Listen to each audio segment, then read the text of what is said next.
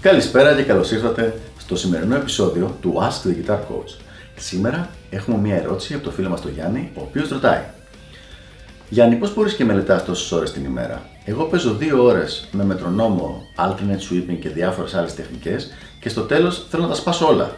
Πολύ ωραία ερώτηση, αλλά ένα πράγμα το οποίο πιθανώς να μην ξέρεις είναι ότι δεν μελετάμε όλη την ώρα με μετρονόμο. Ένα το πάρουμε από την αρχή για να μπορέσω να σε βοηθήσω. Πρώτα απ' όλα, ο περισσότερος κόσμος, όταν σου λέει ότι παίζει 4, 6, 8 ώρες την ημέρα, δεν είναι ότι μελετάει όλες αυτές τις ώρες. Είναι οι συνολικές ώρες στις οποίες ας πούμε έχει αγκαλιά την κιθάρα. Και μπορεί κάποιες ώρες από αυτές είναι ώρες μελέτης και κάποιες ώρες, πολλές, είναι ώρες παίξήματο. Ειδικά όταν ακούς συνεντεύξεις από γνωστούς ε, guitar stars, guitar rock stars να σου λένε ότι παίζουν 6 και 8 και 10 ώρες, εννοούν ως επιτοπλίστων ώρες παίξήματος, όχι μελέτης. Εσύ λοιπόν που μπορεί να παίξεις 2 ή 3 ώρες, αλλά μιλάς για μελέτη, πρέπει να κάνεις το εξής. Παίζεις μισή ώρα την άσκησή σου κανονικά με το μετρονόμο, με την μεθοδολογία που ακολουθείς, είναι 10 λεπτά η άσκηση, 15 όπως θέλεις. Μετά κάνεις ένα, είτε κάνεις ένα κανονικό διάλειμμα που αφήνεις την κιθάρα και ασχολείσαι με κάτι άλλο, είτε αλλάζεις θέμα σε κάτι που είναι πολύ πιο μουσικά ενδιαφέρον.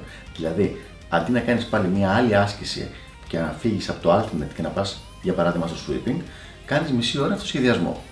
Ή κάνεις ένα τέταρτο ear training. Γενικά αλλάζεις το mode σε κάτι πιο μουσικό και όχι σε κάτι καθαρά τεχνικό, δηλαδή σωματικό.